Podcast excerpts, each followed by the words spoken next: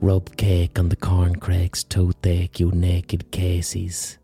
Welcome to the Blind Boy Podcast. The days are longer, and we have definitely exited winter. If this is your first podcast, maybe go back and listen to an earlier episode. Some people even begin all the way from the start to fully immerse themselves in the lore of this podcast. I hope you've been enjoying The Last of Us.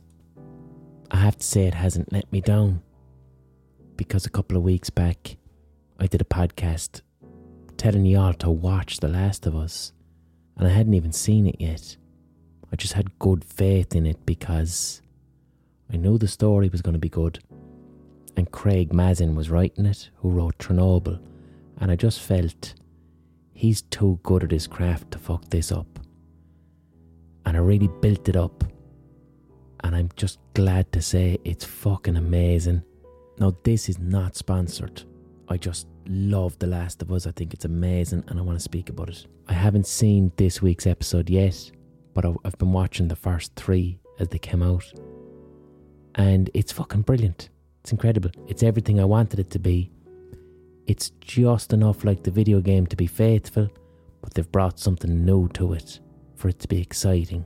And even better, whenever The Last of Us episode comes out, there's an accompanying podcast where the writer Craig Mazin speaks with the creator of The Last of Us, Neil Druckmann, and they both speak about the episode that you've just seen, which I strongly recommend. If you're enjoying The Last of Us, listen to the Last of Us podcast as well, because you learn about the craft of writing, the craft of writing television.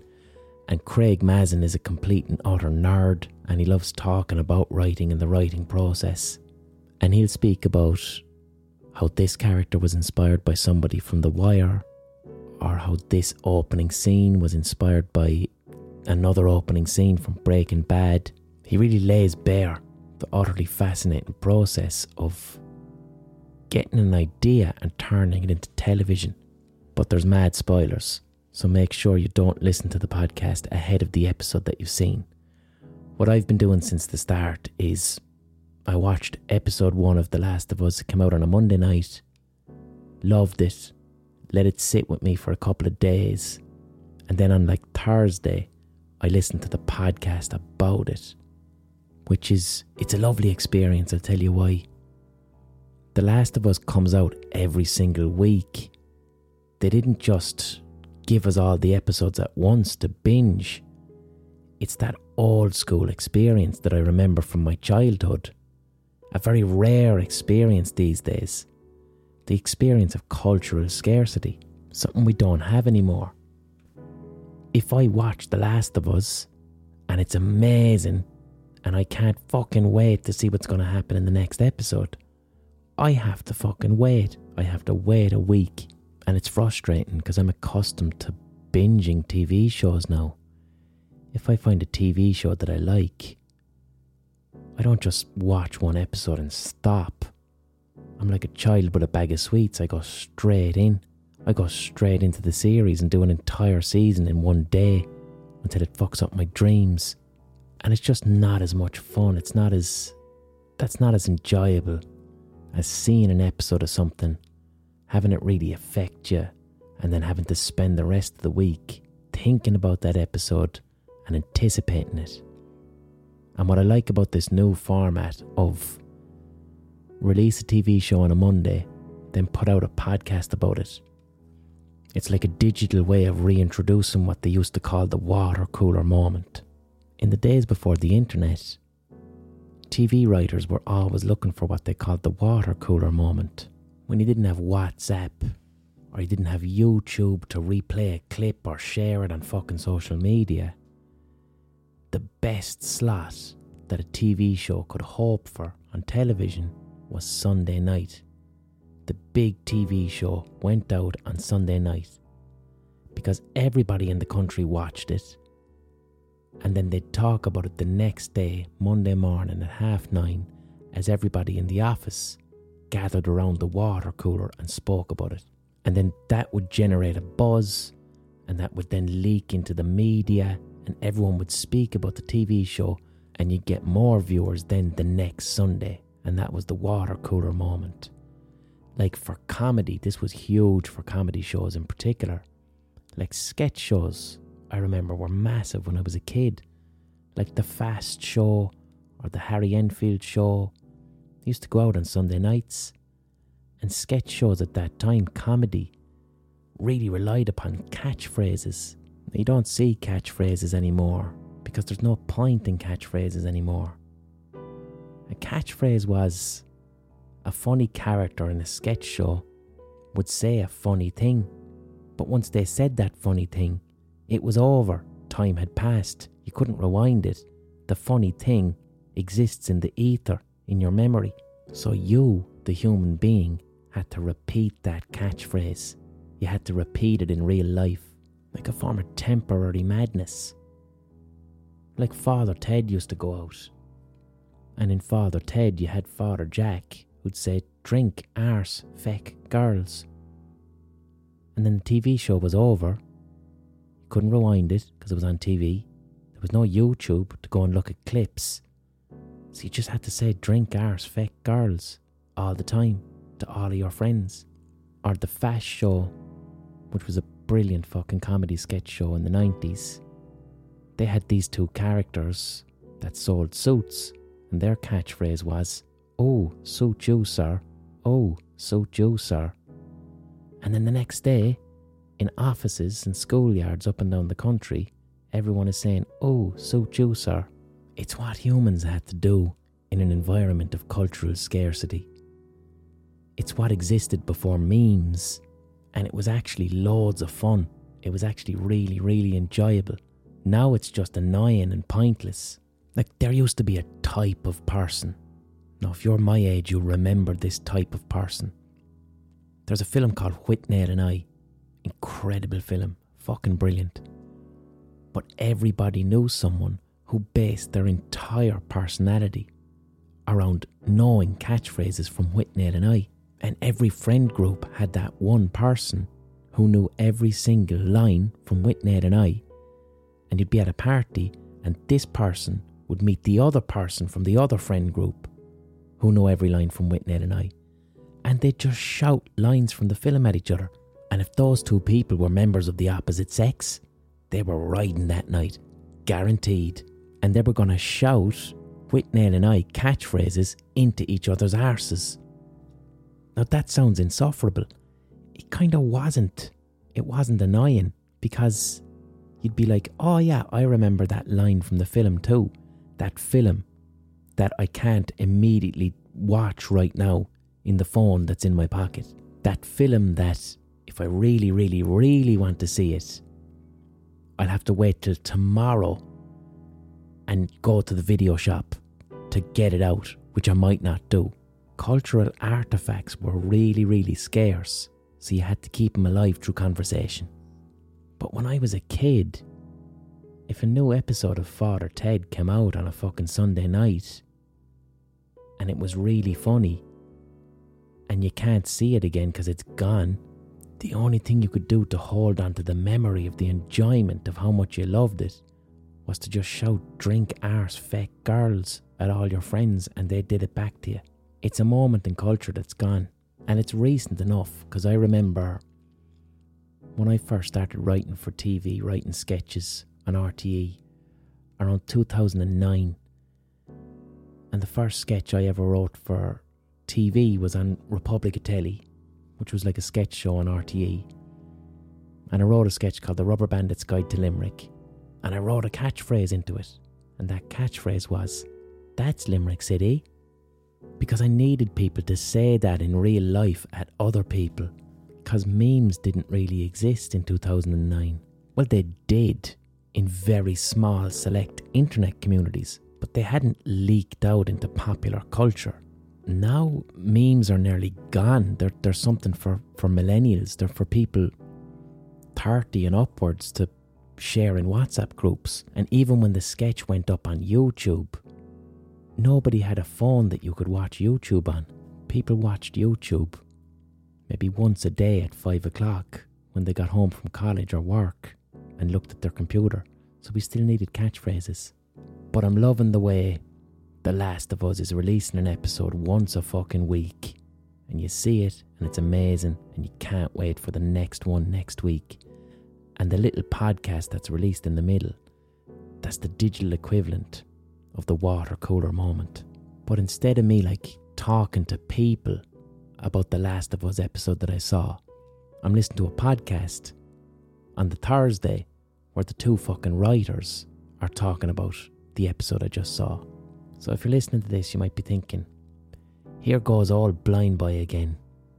Old man blind boy talking to us about what it was like before the internet. Old geriatric millennial blind boy. Because I am, I'm an old man. I'm in my late 30s.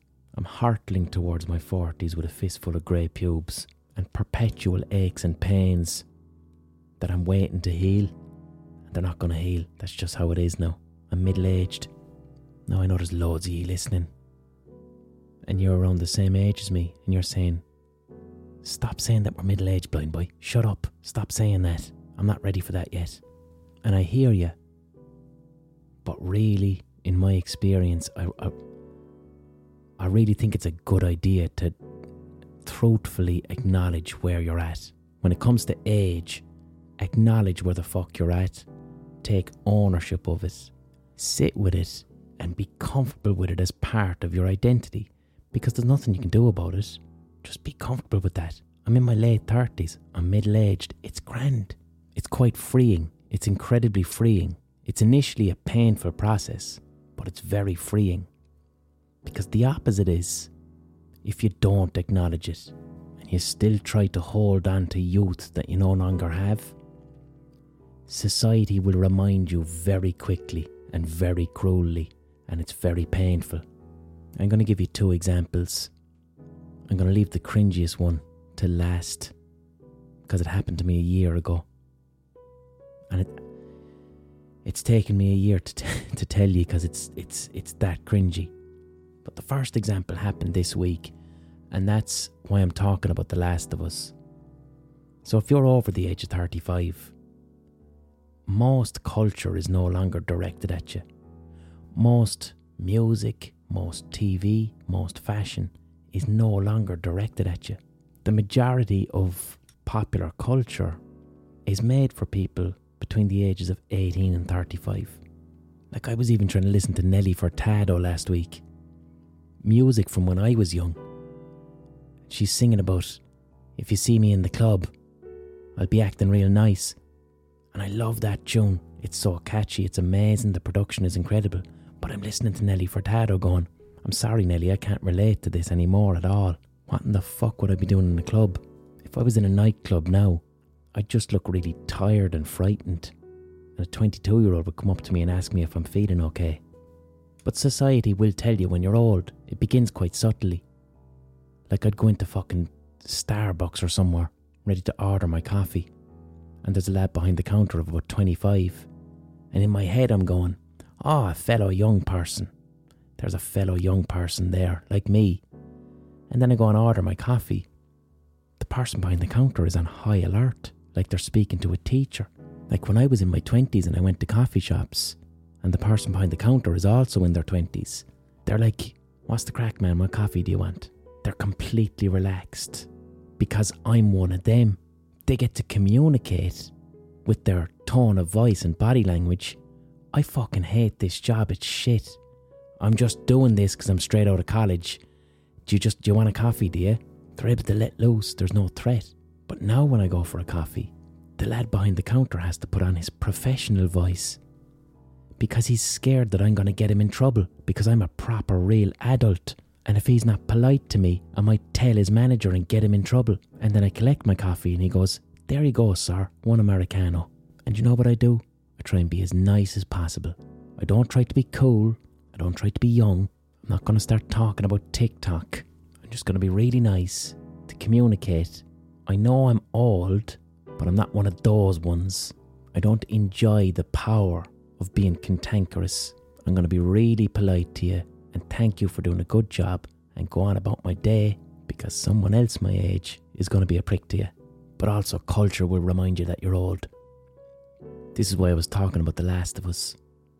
So during the week, Saturday Night Live, which is that huge big American sketch show, I've never really liked it. I've never understood it. I've never understood that type of American comedy. But Saturday Night Live, it's still a kind of a big deal. And they had a comedy sketch last week, which was a parody of The Last of Us. And it had the actor Pedro Pascal from The Last of Us. And the premise of this comedy sketch was what if HBO made a gritty reboot of another video game? Because The Last of Us is a video game, and HBO have made The Last of Us series about a video game.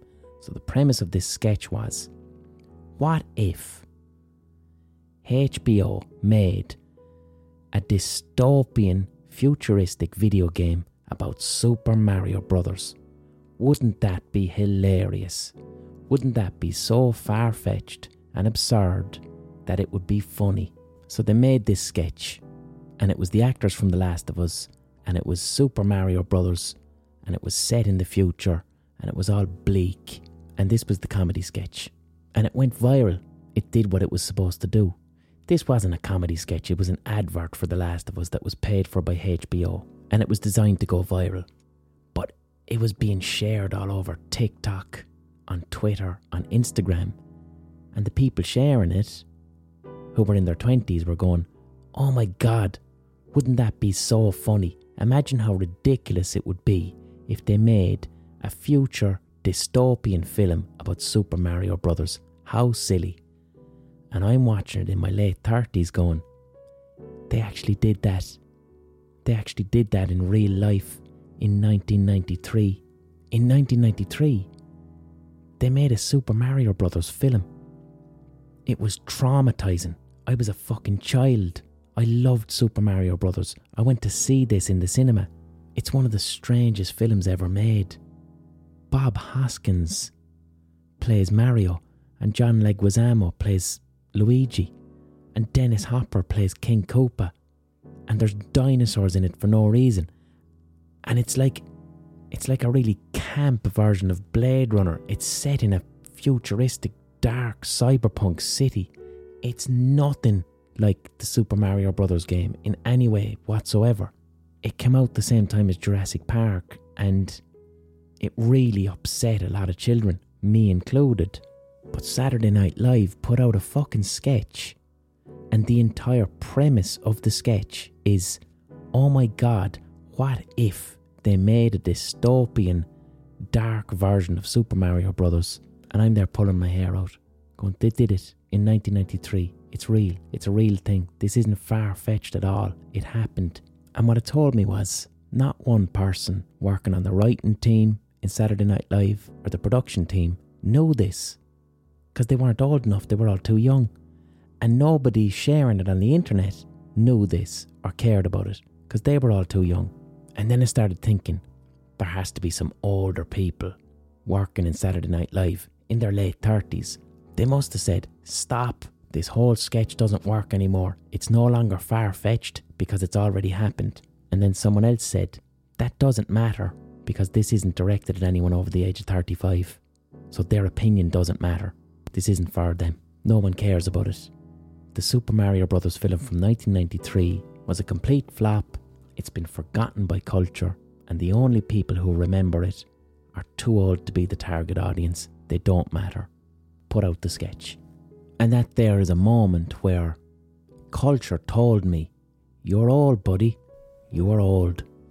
And that's why it's a good idea to embrace it into your identity, to acknowledge it. Don't be fooling yourself. Sit with it. It's grand. It's absolutely fine. It's just time. Because after about the age of 30, you're not cool anymore. You're, you're not cool anymore. Doesn't matter what you do, you can try your best. You cannot have access to what coolness is. You also shouldn't really want to have access to that coldness is whatever whatever anyone from the age of 16 to 25 is doing, whatever the fuck they're doing is cool. If you're that age right now listening to this podcast and you want to release art, music, whatever, fucking do it. Because whatever it is, it's cool. you could film yourself sharting into a bag of chips and it's cool. Not only is it cool, it's relevant. And you can kind of hang on to coolness and relevant from the ages of 25 to 30. But after 30, you can't have coolness anymore. It's just not there for you. And it shouldn't really matter because the mechanics of how coolness operates is very much tied in with a very specific type of insecurity that you're supposed to have in your early 20s. Like in your early 20s, you're an adult, but you haven't really figured out who you are yet. You're not 100% sure of your identity, so you're still kind of testing what this identity is, and so is everyone else who's the same age as you.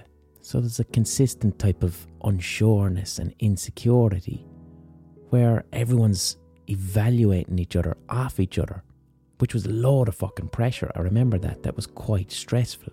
But only within that structure does coolness emerge. But once you figure out who you are as a person, you don't really you don't really give a fuck what anyone thinks of you that much anymore. That that infrastructure doesn't exist. But still you want to try and remain somewhat fashionable or trendy in your 30s. You want to still at least try. Like I've spoken before, I'd love to just wear outdoor clothes.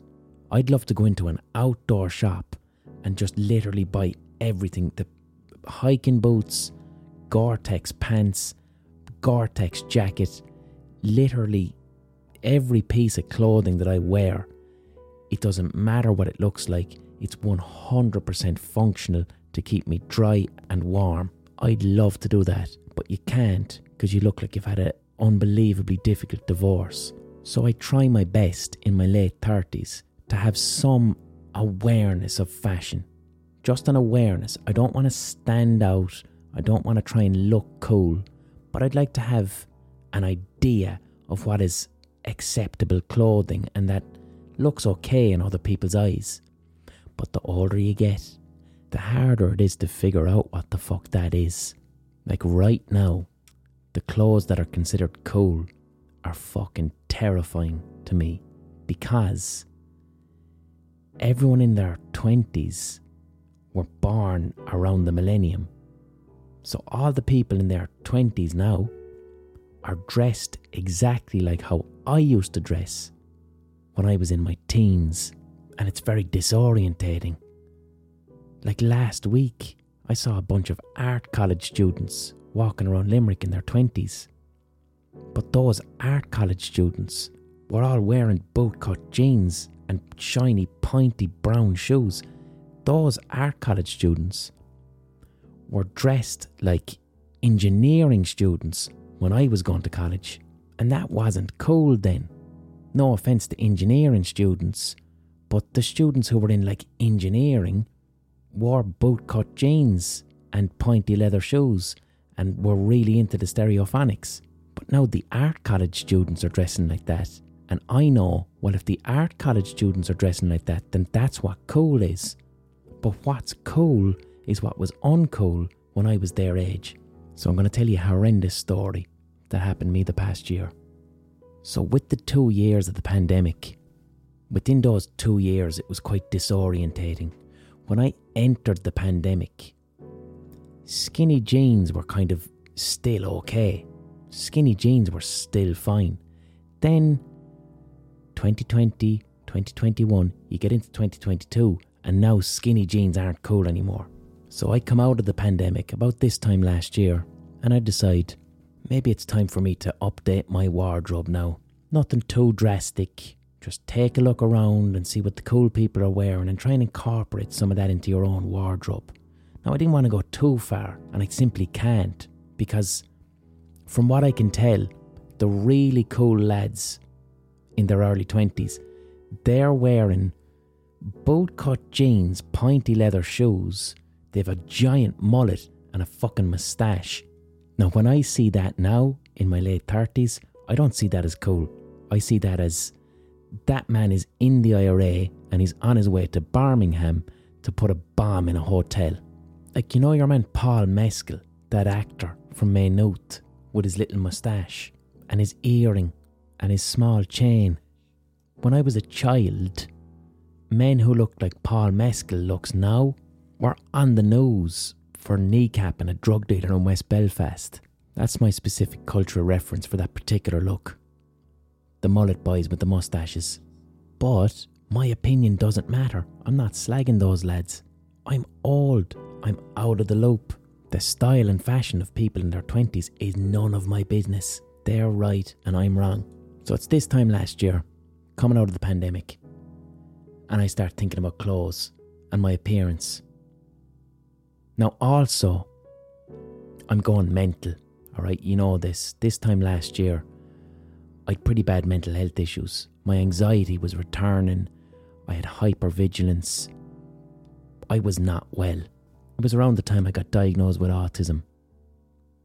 I did a pretty good job at showing up here each week and not letting you know how mental I was. But this time last year, I wasn't in a great place. And anyone who's ever not been in a great place, generally the first thing you'll do is make radical changes to your haircut. If you've ever been mental, you'll know that this is a thing that happens. Taxi Driver with Robert De Niro, he nails it when the character of Travis Bickle gives himself a mohawk. But anyone who's struggling with mental health issues, you suddenly get this desire to change your haircut. I think what it is is when my mental health gets quite bad and I'm really in the throes of anxiety to the point that the majority of my day is quite anxious thoughts. When I get like that, at my lowest point, I lose sense of self. I'm stuck in my head with anxious thoughts all day long and stressed all day long to the point that I kind of lose a sense of who I am and my inner voice. And when that happens, often as a cry for help, I do something drastic to my hair. Now, I wear a plastic bag, you know that. But for 99% of my life, I don't wear a plastic bag. I'm just a normal human being who walks around the place. So I decided, what was cool when I was 17? What type of haircut did I have when I was 17? I bleached my hair. Yeah, because that's fashion now, isn't it? Everything that was cool when I was 17 is fashion now. So at this time last year, I bleached my hair. I bleached my entire head did it myself in a bathroom, which meant I also bleached a portion of my forehead and the tops of my ears, which wasn't me being mental, I reckon that was the autistic part. Absolute cry for help. Um, trying to change something external about myself to mediate an internal pain. Fuck it, what harm? So I bleached my hair. And then I had to go over to London, right? To meet my agents who I hadn't seen in like two years because of the pandemic. So I'm over in London with my bleached hair. And then, because I'm a culture, because I'm a fucking Irish culture, I say to myself, I'm in London, the fashion capital of the world. What a great opportunity for me to buy some new clothes. And I'm not going to buy the regular clothes that I'd buy. I'm going to update my fashion because fashion has changed since the pandemic. I'm going to try and dress slightly younger. I'm not going to get skinny jeans. I'm going to go to a shop and I'm going to buy myself some nice baggy blue jeans like I used to wear when I was 17 because that's what's cool now. So I bought myself some baggy blue jeans. Then I got myself a lovely white t shirt, a nice baggy white t shirt. And I got myself a checked shirt because they were cool as well. So I'm walking around London with my bleached hair and my cool new clothes, feeling quite good about myself. Feeling quite good, even though I'm in my late 30s. I met my agents, who are about the same age as me. Everyone complimented my bleached hair. And then when I was finished meeting my agents, I decided I'm gonna I'm gonna meet some old pals who I haven't seen in ages, who I used to work with in Soho. So I go and meet my pals later that night in a bar in Soho, which is the West End, where all the theatre stuff is on. And I'm in this bar with my bleached hair and my cool clothes. And having a good time. Like, holy fuck, I'm out. The pandemic is just over. This this seems pretty good. And I go out to the smoking area and it was hot out there, so I took off my shirt. And as I'm out in the smoking area smoking a fag, this lad comes up to me who must be 22 or 23 and he's with his friends and he says to me, "Oh, are you are you like in a in a play or something? Are you in a show?" Now I don't know him, And I'm like, I'm sorry, what? In a show? What do you mean? He's like, the way you're dressed. I'm like, what do you mean the way I'm dressed? You're, you're, you're dressed as Eminem. Is there like an Eminem musical on or something like that and you're in it? Because it's like it's the West End, like where all the shows are. And then it dawned on me. I was wearing baggy blue jeans, a baggy, bright white t shirt, because I'd taken my fucking shirt off, and I'd bleached blonde hair. And I'd managed to accidentally dress and look exactly, exactly like 1999 Eminem, Slim Shady era Eminem. And this lad in his 20s who wasn't being mean because I was drinking in the West End of London legitimately thought that I was an Eminem impersonator because why in the fuck would a man who's clearly in his late 30s be dressed like that? And it was mortifying. And that's what happens when you try to be cool in your fucking late 30s. That's what happens. The universe will creep up and slap you into the face and put you in your place very quickly. So I'm making no more attempts at being cool. I'm not sure how I'm supposed to dress. And this is a problem for geriatric millennials as we career towards our 40s now. We can't start wearing slacks. We can't start wearing suits. We can't keep wearing skinny jeans. You can't keep doing that because when you're a man over 35, your body changes. Your legs kind of stay the same, but then the upper half of you, that grows. It just gets a bit bigger. So if we collectively continue to wear skinny jeans, we're all going to look like pigeons. Like if I just type into Google now, how to dress in your late 30s as a man. Yeah, like I'm not getting away with that in Limerick. No one's getting away with that in Limerick. You'd have to live in London. It's all. It. You look like you're perpetually at the afters of a wedding. It's when you haven't been invited to all of the wedding, just the bit that starts at three o'clock. I can't look like that all the time in Limerick. It'd make you want to become a Christian fucking brother. You just get to wear that brown robe all the time. So there's a part two to that London story where I accidentally dressed as Eminem. But first, I'm going to give you a little ocarina pause. But I'm in my office, I don't have the ocarina, I've got the Puerto Rican guiro.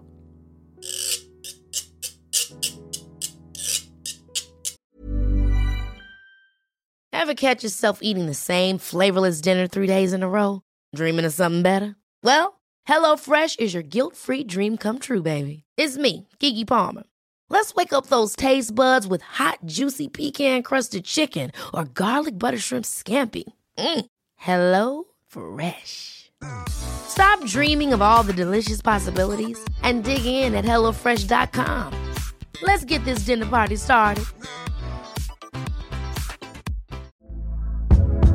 Hey there, it's Michelle Norris. I'm host of a podcast called Your Mama's Kitchen. When I travel, I'm usually looking for a way to find a taste of home when I'm not at home. And one of the things I love to do when I am at home is entertain. And Airbnb allows me to do that. When I was in California recently, I rented a house that had a great kitchen. And when we were sitting around the table, we we're all thinking, we're in someone else's house. Someone could be in all of our homes as well. If you have a home, but you're not always at home, you have an Airbnb. Your home might be worth more than you think. Find out how much at airbnb.com/slash host. Hello, this is an advertisement for BetterHelp. I have frequently attended therapy for the past 20 years when I experience anxiety or depression or when I have difficulty naming and labeling my emotions, identifying my emotions. I often seek the help of a professional therapist to improve my emotional literacy. I've attended therapy in person and I've attended therapy online. If online therapy is something you might be interested in, give BetterHelp a try. It's entirely online, it's convenient, flexible, and it's suited to your schedule. All you got to do is fill out a brief questionnaire and you get matched with a licensed therapist. And you can switch therapists anytime for no additional charge. So give it a go. Get it off your chest with BetterHelp. Visit betterhelp.com slash blindboy today to get 10% off your first month. That's better, H-E-L-P dot com slash blindboy.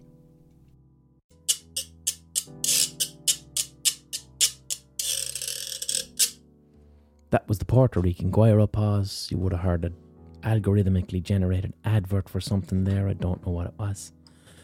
Support for this podcast comes from you, the listener, via the Patreon page, patreon.com forward slash the Blind Boy Podcast. Do you enjoy this podcast? Does it bring you solace? Does it bring you meaning? Does it distract you from whatever you're trying to distract yourself from? Whatever this podcast does, whatever has you coming back listening to it, this is my full time job. This is how I earn a living. It's how I feed myself. It's how I rent out this office. It's how I get to dress like Eminem.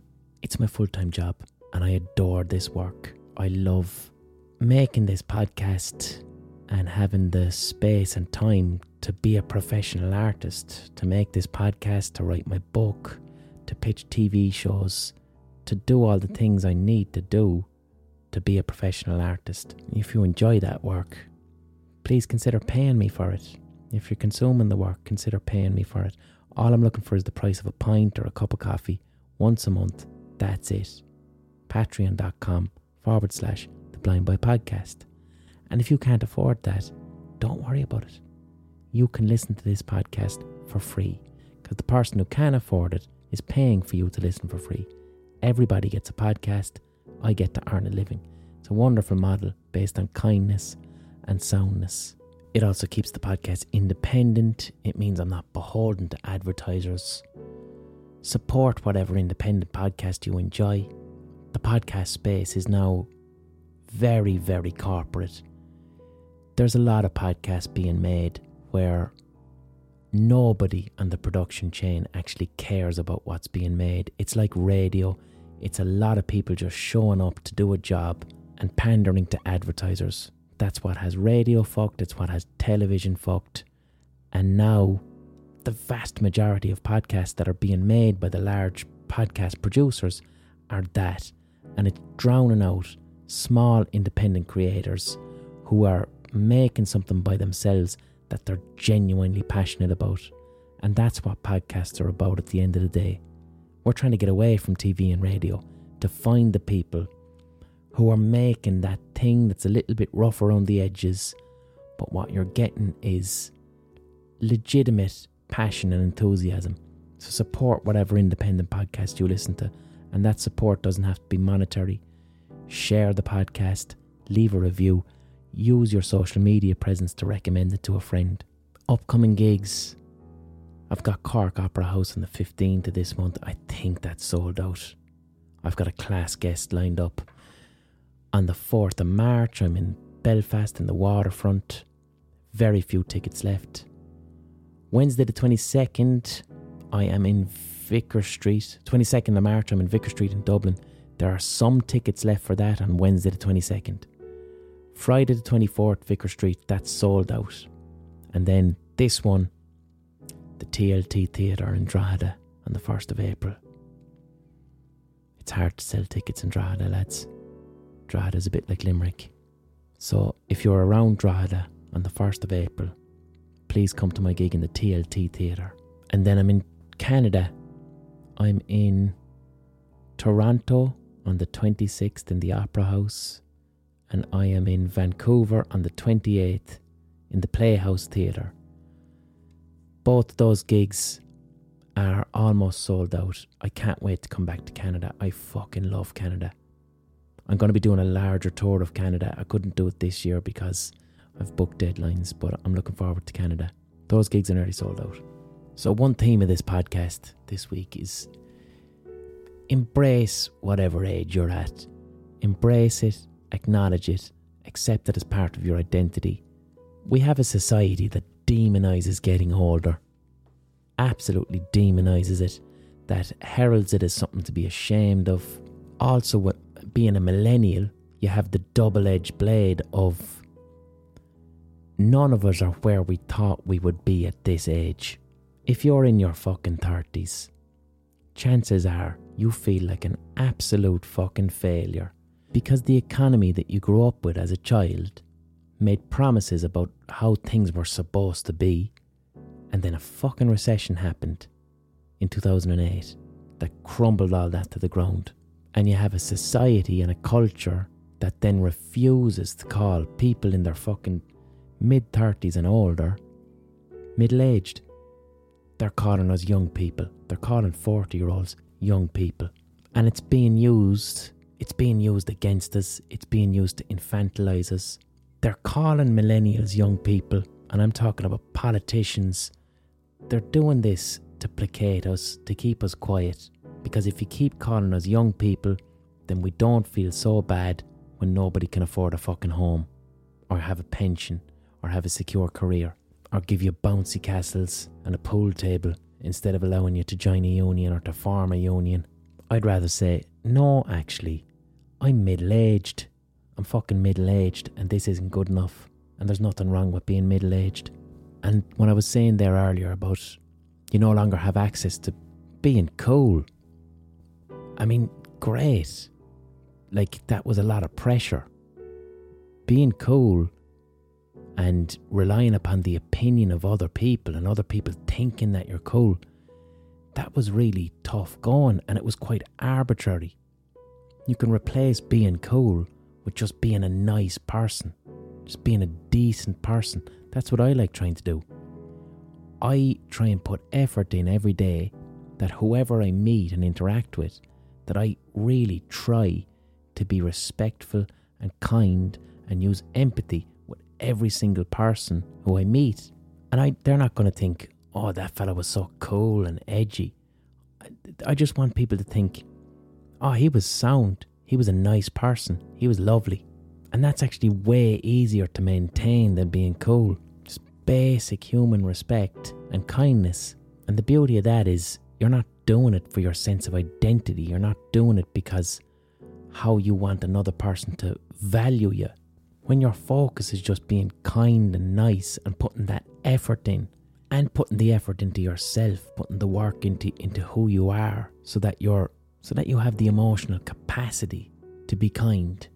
The rewards are a more solid sense of self. Going to bed every night and saying, I did my best today and I quite like who I am. I put effort in to be kind and compassionate to people. I quite like who I am. And if I genuinely put that effort in and someone still doesn't like me, that's got nothing to do with me. That's their problem. It's none of my business. That's far more fucking rewarding than going, I wondered did everybody like my eyebrow piercing? And you can try that as well in your 20s, of course. You can put the effort in to be kind to people. But it can actually be more difficult because your peer group, the people your age, are still trying to figure out who they are because kindness can be perceived as someone being a little bit darky. Like, let's not forget, cool people generally don't behave in a way that's very friendly.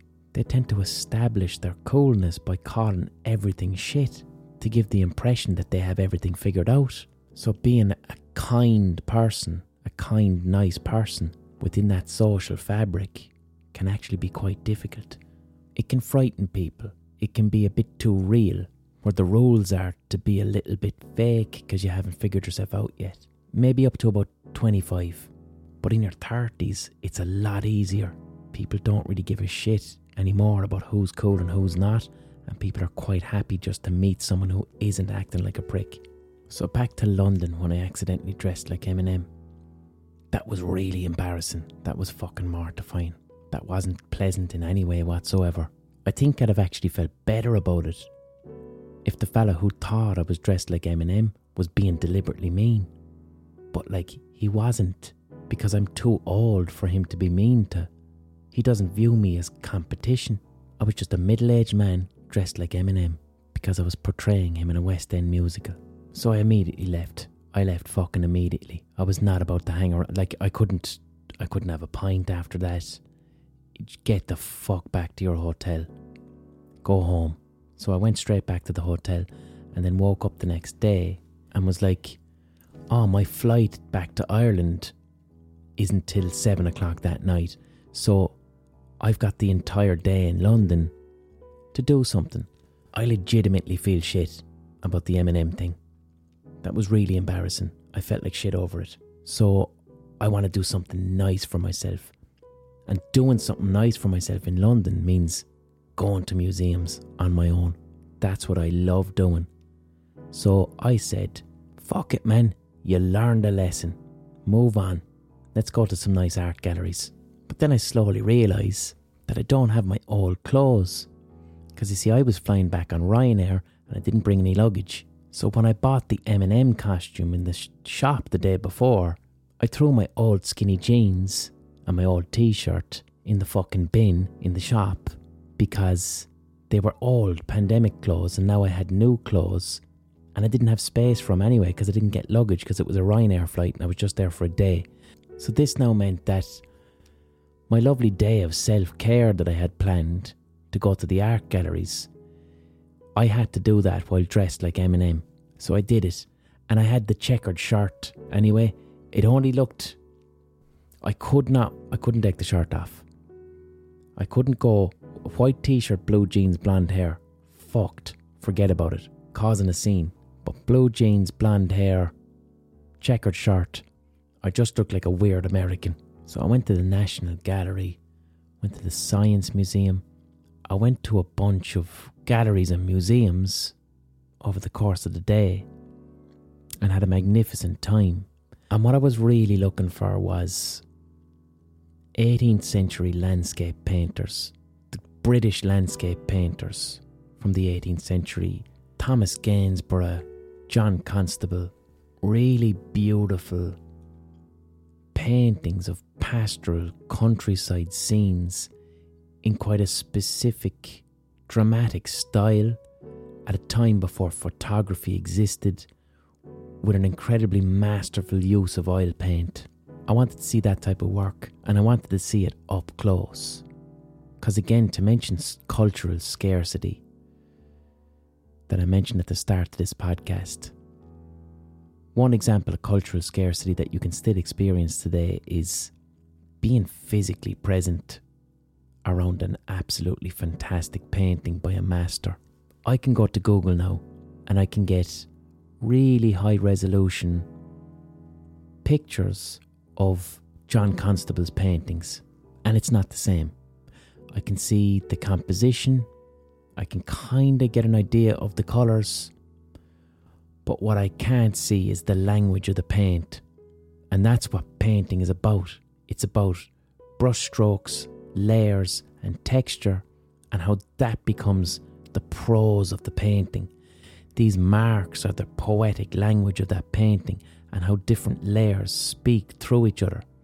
And you can only experience that when you're physically beside the fucking painting, when it's right there in front of you. And I got to do that in London on this day while dressed as Eminem. But this one painting really stuck out, and I want to speak about this.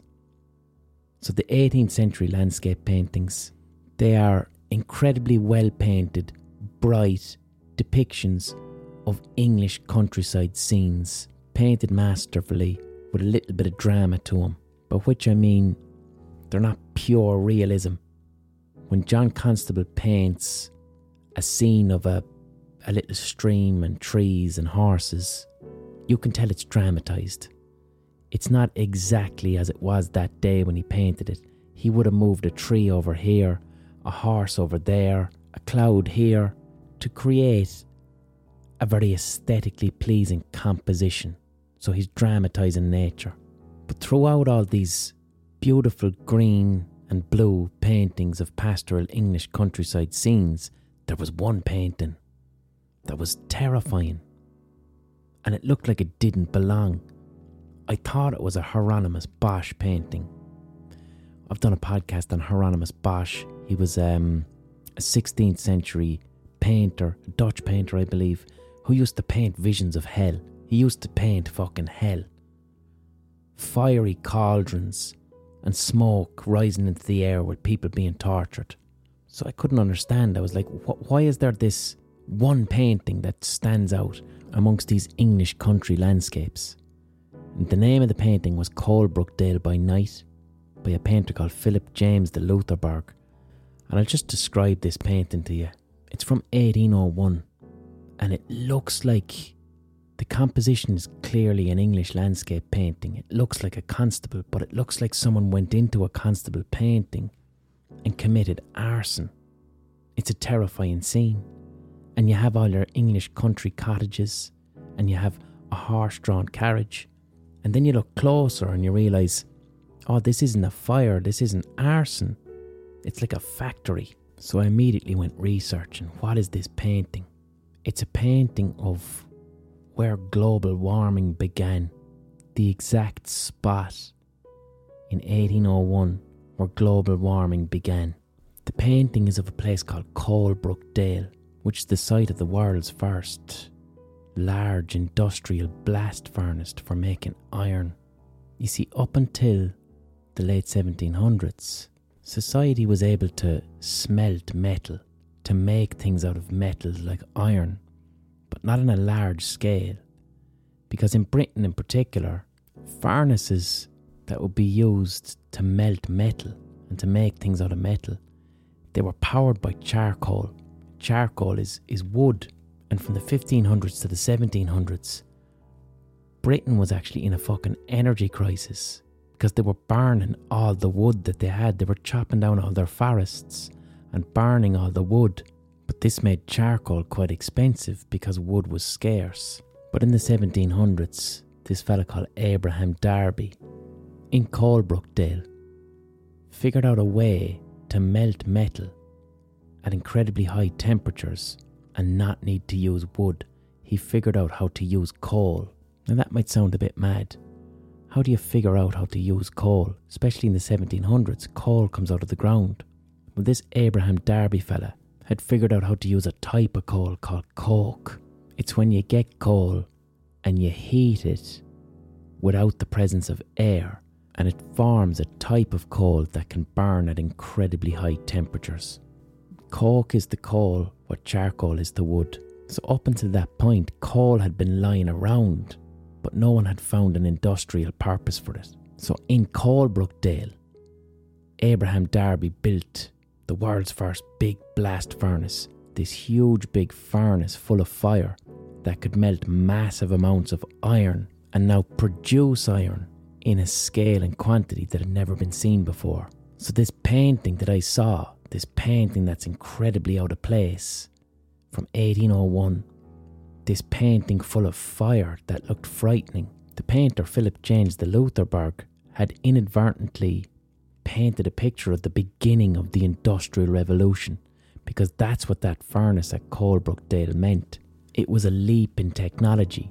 The ability to have this giant fiery furnace that uses coke to make massive amounts of iron was enough to change iron smelting from a small industry that was done individually by smiths and metallurgists into something that could be done on a massive industrial scale.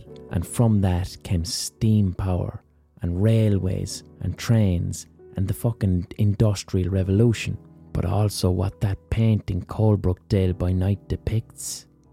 That is the exact beginning of global warming. When the industrial revolution began, because of that blast furnace in Coalbrookdale, that was the first time that human humans reached into the earth and pulled out something called fossil fuels and burned it on a massive scale and produced ridiculous amounts of carbon. The carbon that is now heating and destroying the world. And what I find beautiful and tragic and ironic about the painting is when I first saw it from across a room, this strange out of place painting of fire, it looked like hell. It looked like the paintings of Hieronymus Bosch 200 years previous, who specialised in painting a fiery vision of hell. But this painting from 1801, Philip James de Loutherbourg, he didn't know that he was painting a vision of hell. He was just painting an iron foundry that was full of fire. He was reporting what he saw. It wasn't a critique of industry. Because the Industrial Revolution hadn't happened yet. It wasn't a warning of things to come because no one could have predicted at the time that if you burn that much coal, it'll heat the planet. It's a strange little terrifying painting that I reckon in 50 years' time will be considered one of the most important artworks ever created because it depicts a starting point to a massive mistake that humans made that will threaten our very existence. So the painting is called Coalbrookdale by Night. And if I hadn't accidentally dressed up as Eminem, I wouldn't have gone into a gallery and seen that little strange painting and noticed how much it stuck out and decided I can't just walk past this one. It's too strange. I need to find out what's going on. So I suppose that's the only positive I can take from that humiliating experience. Alright, I'll be back next week. In the meantime, enjoy the stretch in the evenings and rub a dog.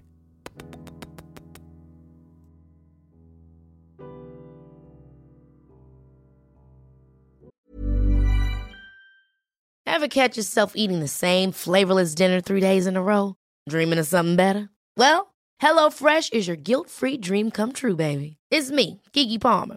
Let's wake up those taste buds with hot, juicy pecan crusted chicken or garlic butter shrimp scampi. Mm. Hello Fresh. Stop dreaming of all the delicious possibilities and dig in at HelloFresh.com. Let's get this dinner party started.